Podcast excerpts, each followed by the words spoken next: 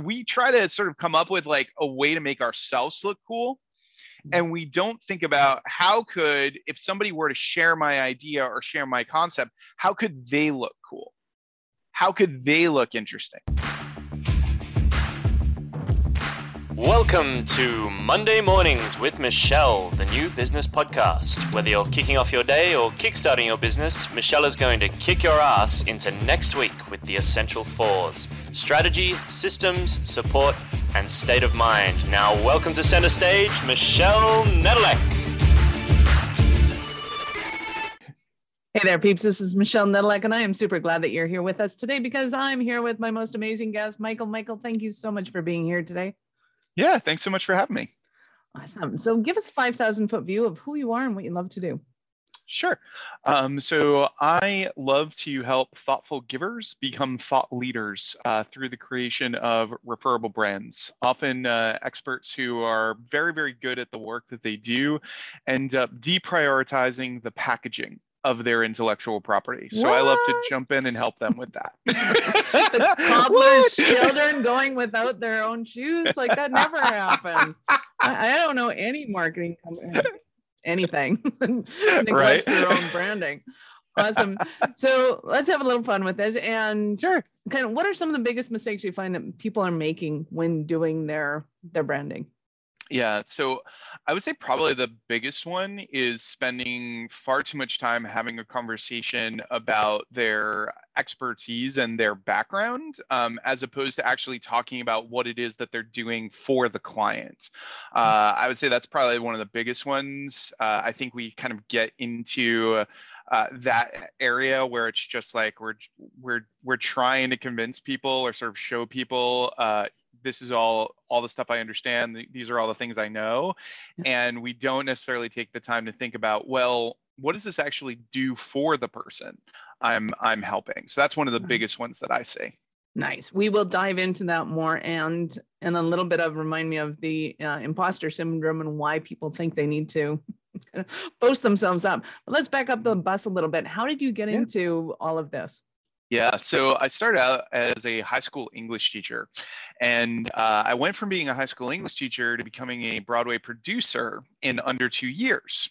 Nice. So I had a lot of people. Thank you.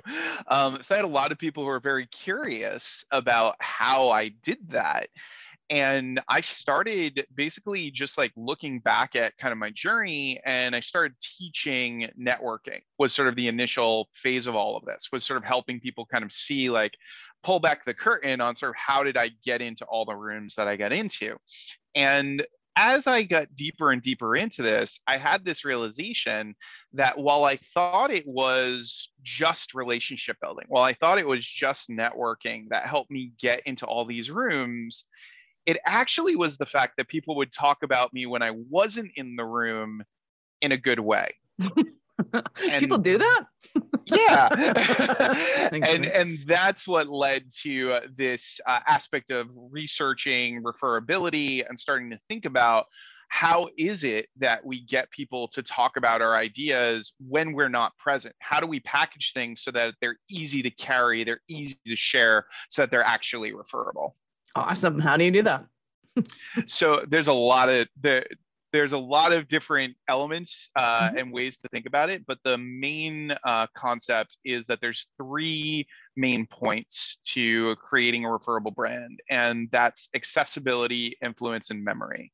Uh, so you often want to think about uh, taking aim when it comes to creating a referable brand. So accessibility, influence, and memory. So the mm-hmm. first is accessibility, which is always the first hurdle. And that mm-hmm. actually ties to what we were talking about earlier, where a lot of the time what happens is we end up in what I like to refer to as the echo chamber of the enlightened, where we're using a lot of the words that our industry uses and everybody's kind of patting each other on the back. But you go outside of your industry, you go to the average person, and they have no idea what you're talking about usually because it's very sort of jargon laden right? It's filled with all the sort of words of words of your industry.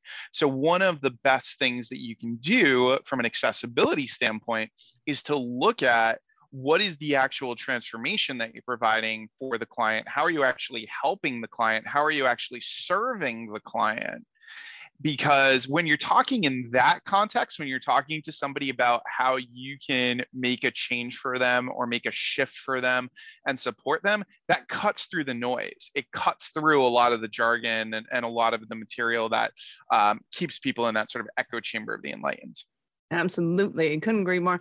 And kind of a left field example, just so that people can kind of hear what you're saying, is so we do Infusionsoft done for you. But if you don't know what Infusionsoft is, you're like, I, I'm, I'm talking alien, and you're like, I don't know what she does for me, but it doesn't feel, you know. And so, you know, we, we have to be able to get past that and go on to like, assuming they know nothing about technology, any word that we're going to use about it, you know, what do you do for a company and how do you do that? so i totally get that when it comes to coaching and and um, providing people with transformations that there's so many different kind of transitions that they could be having and i see a lot of the people in the in that industry going well we can help anybody if they have a pulse we can help them even if they don't have a pulse sometimes we can help them and it's like i get that and so yeah. how do you hone in on kind of what what their magic sauce is and how to kind of make that magic sauce different from other people other than the modalities that they're doing? Sure. So ultimately, it comes down to the aspect of looking at what it is that you're actually doing for the other person through the lens of I, I, call it sad because if you don't do it, at least one of these three things, you'll be sad, SAD. And that's solve a problem, alleviate pain, or decrease friction. So we'll start with solve a problem. You have to first ask what is a problem that your market is dealing with and how do you actually solve that problem? And when you frame the language around the problem, most people who are dealing with that problem, they're going to get it. And it's going to become pretty specific over time. Uh, often we talk a lot about the idea of a target market and we spend a lot of time talking about a target market, but I, we don't spend enough time talking about a target problem. So, how can you really dial in what is that issue that people are having so that when they hear it, they say, oh my God, that's me. Right. And if you remember at the very beginning, I said this statement about deprioritizing packaging intellectual property putting off that aspect of doing the thing for yourself that you're doing for every you know doing for everybody else. And you had that reaction right? Where you had that moment where you're like oh well you know yeah lots of people do that. That's kind of where you want to be when you're talking about when you're creating that target uh, that target problem type, type of scenario. So the other aspect though is yes once you've got things clear in terms of solving a problem you got to think about pain because most of us end up buying emotionally. Mm-hmm. So, what is that pain that you're helping to alleviate? What is that issue that they're dealing with, that pain that they're in? And the way that I like to think about this is you want to think about for your client, not just what's the pain, but what's the toothache. And if you've ever had a toothache, if you've ever been just like really having a rough, you know, a rough time, you know that you go to the dentist no matter what. Like you don't you you don't put that off. Like it is just you make you make it happen. And that's what you want to start to think about. You want to think about what is that pain that when somebody hears it, they're like, "Oh my god, that's exactly what I'm going through and I need it to be over right now. Can, you know, can you help me?" You know, with that. Um, and then the last piece is decreasing friction. And that's really taking a look at what are all of the friction points that your client is dealing with? Is something that you're doing for them, is it going to be saving them time? Do they feel like they're just spending way too much time on something? Does something feel confusing and frustrating and aggravating? And you know, because they they don't understand it, and you can help them understand it in a in a minute, you know, or two minutes, or you can just take it off of their hands right? So if you start to think about it in that way, what you'll notice is you start to continue to sort of narrow down that idea of how you're serving and the transformation that you're creating, which is going to make you stand out from all of the other service providers who are really kind of in that place of oh well i just i i do you know i help you grow your business you know Mm-hmm. and and we'll give you these like very general sort of sort of statements Nice. I love it. So let's talk about influence. How does somebody Yeah. create that intentionally? yeah so a lot of the time we are presented with the idea that influence is about persuasion and this is because there's lots of books out there there's lots of content out there that talk about the idea of use these tools use these techniques and you can get people to do things but true influence is when you do something without me asking you to do it and the only way you're going to do something without me asking you to do it is if the thing I'm as- asking for makes you look good. So, mo- yeah. so most of the time, we we forget. We try to sort of come up with like a way to make ourselves look cool, mm-hmm. and we don't think about how could if somebody were to share my idea or share my concept, how could they look cool? How could they look interesting? And the way that I like to think about this is I call it the magic trick. So if you've ever been to if you've ever been to a party and you've seen a magician, a magician almost always has at least one trick that they can show you the trick and then they can show you exactly how they did it. And what's the very next thing that you end up doing? You end up going out to a party and showing people that trick and, and acting like the magician. So what we want to do is we want to think about how could my concept, my idea, my thing make somebody else look better. Now, if we think about this just from a referral standpoint, if I've got target beautiful language, right? Mhm. That is really useful, really easy to easy to explain. well, somebody else when they hear that target problem is going to say, "I know somebody who can help you," and they're going to feel good. Nice. So I'm not asking them to make that referral, right? Mhm. I'm just giving them the tools to be able to make that referral, right? Yeah. But even further than that, somebody listened to this podcast, right? Mhm. They're listening to this podcast. They're they're listening to the you know these these bits and pieces of things, and they hear sad, and they sort of latch on to sad, and now they're out at a meeting with one of their friends, and they're basically like, well, you know, I heard this podcast where you know somebody was talking about this idea of solve a problem, alleviate pain, and decrease friction. Are, are you doing that for your business? And they're like, and the other person's like, no. I, I, how does that, how does that work? And now that person looks good, and then they say, where did you learn that? And it circles back to me. Nice. Yeah. Nice. Love that. And and I I think it's a a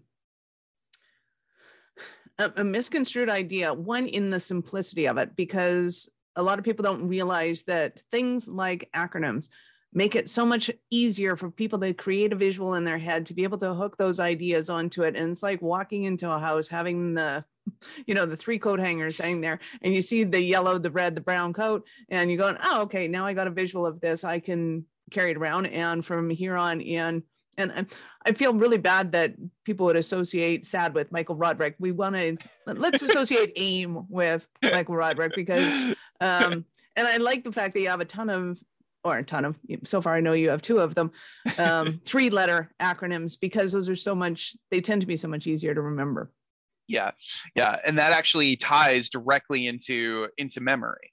Mhm. Um, so if you want people to remember you more, you focus on less, and that's language, emotion, simplicity, and structure. Um, so I'll start with language. you're So good at re- this so the reason um, the reason why most of us know who Shakespeare is Hmm. and only English majors know who Christopher Marlowe is is the fact that Shakespeare added new words to the English language. If we look in the dictionary, there are words that were literally coined by Shakespeare. So when folks were walking around Stratford on Avon, talking to each other and using these words, what were people asking? They were saying, "Well, where did you learn those words?" And they were like, "Well, I went to the Shakespeare mm-hmm. play," and it just it just grew, right? And when we come up with our own language for things, when we come up with our own ways of saying them, and again, this does not necessarily have to be I'm coming up with a brand new word. This can literally be me just shifting words around in kind of a quirky, interesting way, or doing things like I'm doing with um, these little statements like sad and aim and, and, things like that, right? All I'm doing is kind of putting things together in a slightly different way than maybe you might have you, you might have heard of before. But because I'm creating language, that language then becomes basically real estate in people's brains. Nice. And every single one of us, we have language that we hear that instantly we associate with certain things. So if I say muggle, most people know which world I'm associating to. Right. If I talk about the force, it's the same type of thing. Right? So so when we come up with that, when we come up with our own language, we are actually carving a piece of mental real estate for the mm-hmm. people within our world and we're basically creating something that they'll remember and that they'll use nice i love that now i'm going to guess that the m in aim was memorable but i'm not positive it was memory. okay, good. yeah, it was memory. So you're good on. And now, you're is good on this end. component the the M component? I'm assuming. Yes. Yes. Awesome. This is the this is the memory component. Yep. Um, cool. So so we covered language. The mm-hmm. next mm-hmm. is emotion. Mm-hmm. And emotion solidifies memory. And that actually has to do with our primitive, our, our, our primitive brain. Because when we were in the wild, if we experienced something that was dangerous, our brain would have a heightened state of emotion. We'd be freaked out, we'd be, you know, scared, whatever the scenario was. And then we had to remember exactly where that thing happened. We had to remember that a tiger jumped out from behind that tree. We had to remember that we got attacked in that town over there, right? We had to remember those things. But the thing is, our brains never stopped holding on to that, right? Mm-hmm. And as a result, when we are in heightened states of emotion, our brain becomes like a sponge. So if I ask somebody, what were you doing last Thursday? They probably couldn't give me a lot of detail, right? right. They, they'd probably kind of struggle with it. But if I said, describe for me in detail what you would consider to be the worst day of your life,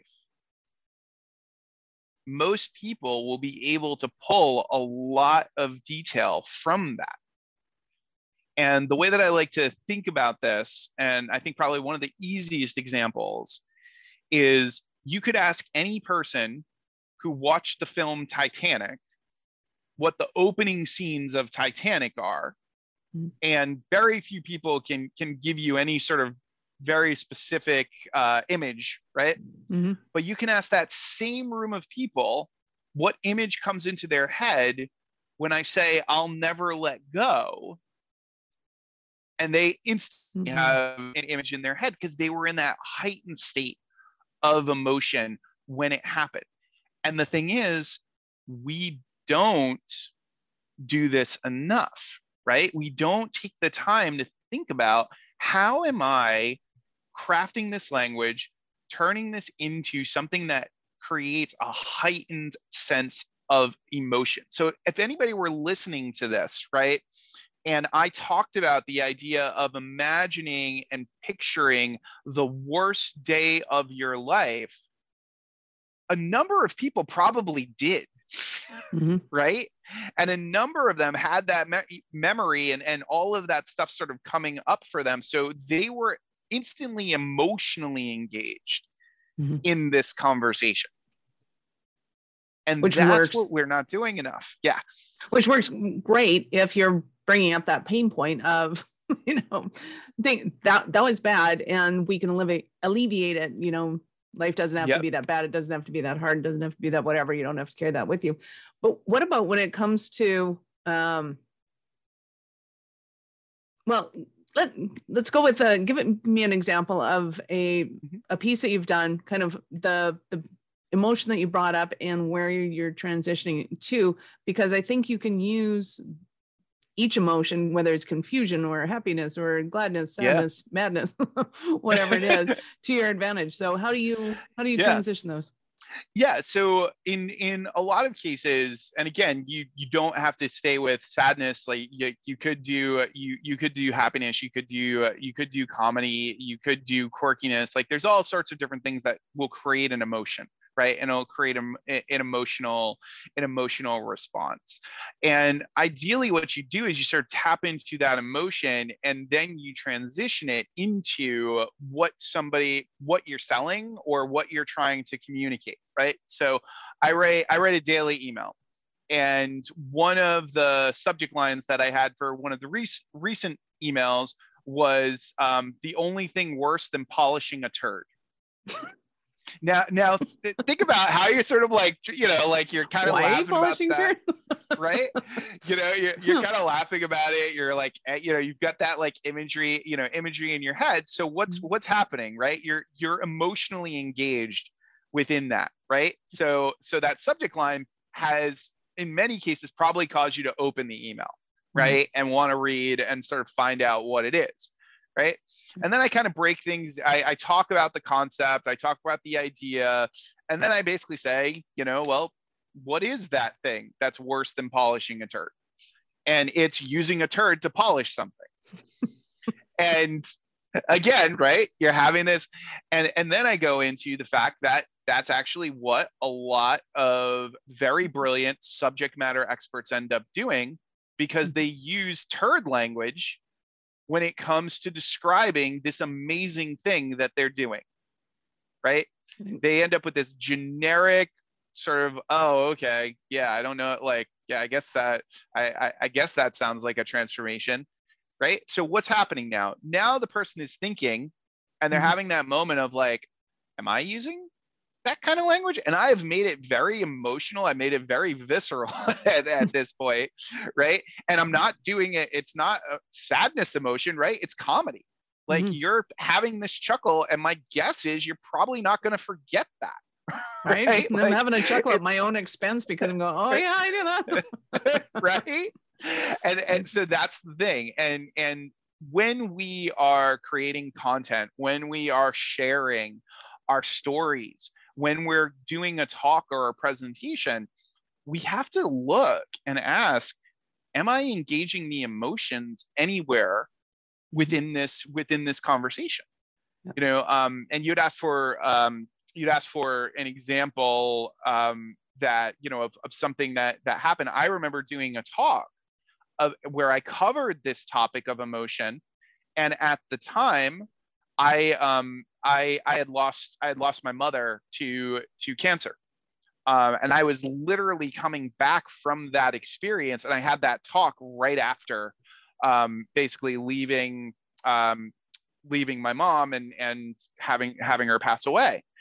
And I told that story to the I told that story to to the audience, and I basically said to the audience, and if you're currently feeling this right now because you've went through the loss of a loved one, you can see how this applies.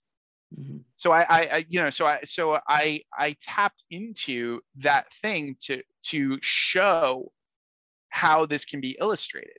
And when we're doing talks, presentations, bringing our lives in, telling people our own stories is a way to emotionally connect with the audience, and they will remember that right? They will think about that. And that's a really, really powerful tool that, again, we have to look back and look at our stuff and say, am I infusing any emotion into this? Because if I'm not, I'm I'm missing out on a major tool when it comes to memory. Nice, love it. So, give us an example of a Cinderella story of one of your clients. Sure. Uh, so I had uh, I had one client who uh, was working in the in the speaking uh, space. And a lot of the time when you're doing any kind of sort of speaking uh, speaking offering it's already a pretty crowded it's already a pretty crowded environment. And uh, she was putting together a gathering. She was putting together um, sort of one of these programs. And basically there are lots of programs that will teach you to sort of go through and become a speaker right and sort of mm. be known as this like you know be known as this top speaker and you know all of those different types of things but when we started to look at how it was positioned, we started to ask, well, what is the thing that a lot of speakers really want, right? Well, it's usually get more speaking gigs and more opportunities. Mm-hmm. So we repositioned this as an accelerator that ended with a showcase in the same way that if you were doing if you were going through an accelerator in a tech company you would then have a demo day where you presented your business to a bunch of investors who then would give you feedback or possibly invest in your thing. So we reposition this offer as not, okay, go through this process and you'll be a better speaker, but go through this process. And at the end, you'll be able to do your talks in front of a bunch of agents, managers, people who write for different publications that can actually see your talks and your presentation so that you can start to develop those relationships. And as a result, that person was able to charge significantly more for that offer because it had a completely different value proposition. Absolutely. Awesome. And and I'm I'm assuming too it had a slightly different um like the setup was different. It was like you're going after an audience going, hey, hey, media, we want to put these features in front of you and the media is going hey this is awesome because it fits them too so it it ends up being a perfect fit all around even though it may be a little bit more work to restructure kind of who the audience is and all that kind of fun stuff. Exactly. Exactly. Nice. I love that. So give us some of the stumbling blocks that somebody might be having right now and thinking oh my god michael i need you so badly. Some of the stumbling i mean i think you know, a lot of the time, what ends up happening is they get kind of stuck in the middle, right? So they're no longer a beginner and they're seeing all of these other people who are attaining this like high level of notoriety and they're having this moment where they're like wait a second. I'm like way more researched than them. I've done way more work than them. Why are they getting all the interviews and all of the opportunities and all these different types of things? And it, it's usually because, uh, unfortunately, a lot of the mediocre experts have extraordinary marketing, and a lot of the extraordinary experts have mediocre marketing, right? Uh, mm-hmm. and they haven't really ever taken the time to do this packaging. So I think the big stumbling block, the thing I see probably more than anything else, is that this aspect of working on this element of their business is the thing that they put to the side. They spend all their time working with their clients, they spend all their time sort of helping everybody else, but they never sit down and say, How am I presenting this? Like, what is my big idea? What is the way that I want to show up? You know in the world in this thought leadership category. So i would say that's probably the biggest thing that i see is that aspect of they, they put it to the side thinking they'll work on it later. And unless you really make a concerted effort to work on it you're you're probably never going to do it. Absolutely. And i concurring you see it so often that somebody that has like the most seemingly simplistic idea and they're rocking it and you're like okay, I'm missing the boat somewhere. So if you're missing the boat, peeps, you need to get on the Michael. So I know our listeners are going to want more from you. How did they start their journey with you? Sure, sure. Um, so if they're curious about their own referability, they can just go to myreferabilityrater.com, uh, and you can basically take a test. It'll give you a it'll give you a breakdown of sort of where you are on this referability scale, um, and then you can chat with me about your score. You know, I'm uh, I'm all over the place in terms of uh, in terms of social. You can find me at the LinkedIn. You can find me on the Book of Faces. You know, um, all of those all, all, of those fun places. Uh, you know, happy to happy to chat and be helpful wherever I can. That's awesome. The Book of Faces. so, that one. So, Michael, I have to ask you: At what point in life did you know that you were a special kind of crazy enough to think that you could become an entrepreneur? um, I would say probably. Uh, it was probably when I left teaching. Like it was probably, you know, when I stepped away from teaching and and had that moment of like, oh, wait a second, I uh, no longer have a steady paycheck coming in. I gotta figure, you know, I gotta figure this thing out. Um, and yeah, that was totally what it was. It was just, I think that's what entrepreneurs do. We we we see what the situation is and we we figure it out. nice, I love it. And give us an uh, story, if you have one, of a mistake that you made that was pretty funny as an entrepreneur. Mistake, a mistake that I made that was pretty funny. Oh, that's interesting. Because usually when you have a, a mistake, you're like, "Oh man, that was not hurt. That was awful." I don't, you know, scare people. the, um, the, pain. We all know the pain of entrepreneurship, yeah. but you know, every once um, in a while, we just need uplift. yeah. So I, I, would say, like when I first started, um, you know, the the workshop sort of aspect of things was all the rage um, and it was like the in-person workshop right? Where you you know you rented a room and like people came and i was very very early on. Like i hadn't really done you know very much you know very much at all. And i i distinctly remember thinking that i had the best idea for a workshop. And i was like this is brilliant everybody's going to want to buy this. Um, this was before I learned anything about, you know, basically having a conversation with your market, like co-creating with your market. Um, and, and I was like, this is genius. And what it was, was I was offering a workshop teaching people how to teach. And I was like, you know, most of you are, you know, most of you know um, what you're you're good at but how do you know how to teach it? Like do you and i was going to like actually break down like the ways that i have an education degree so i was going to break down like the ways to teach it and the ways to think about it. Um and it was far too meta for, for people to like nah it's not gonna so, so i remember like thinking oh this is gonna be awesome and sending it out there and and basically like nobody bought uh i um I, I remember just like I rented the room. I sort of went through that whole process. Nobody bought nothing. Me alone, uh, in a, you know, in a uh, in a rented room, working on my next idea. So I love it. Uh, and, and, I think we all, as speakers, have gone through that experience. well, at least the ones that started before the pandemic. That was you know, go and put your money up front and go, say what? the yeah. crickets come out. All good. Michael, thank you so much for your time. I appreciate it immensely. I know how valuable it is. Any last words for our peeps? Um, the one thing that I always like to say is that the keys to all the doors you need open are in other people's pockets. Um, you know, get to know folks, get to get, get to meet other other people, have those conversations. Anything that you're struggling with right now, somebody else has figured it out so don't be afraid to reach out to people and have conversations uh, about those things that you're struggling with. Love it. Awesome. Thank you. Thank Peeps, you. this is Michelle Nedelec. Thank you for being here with us today. Be sure to subscribe to the show. And if you're looking to scale and automate your business, reach out to me at Michelle at awarenessstrategies.com or connect with me on LinkedIn or at the Book of Faces. I'd love to hear from you. Thank you for listening to our show. I'm all about being a resource center for entrepreneurs to give them the information and the support that they need to make it in business. As such, the notes for this show can be found at our website at awarenessstrategies.com slash blog. Be sure to subscribe, give us a rating, I like five stars personally, and share with your friends.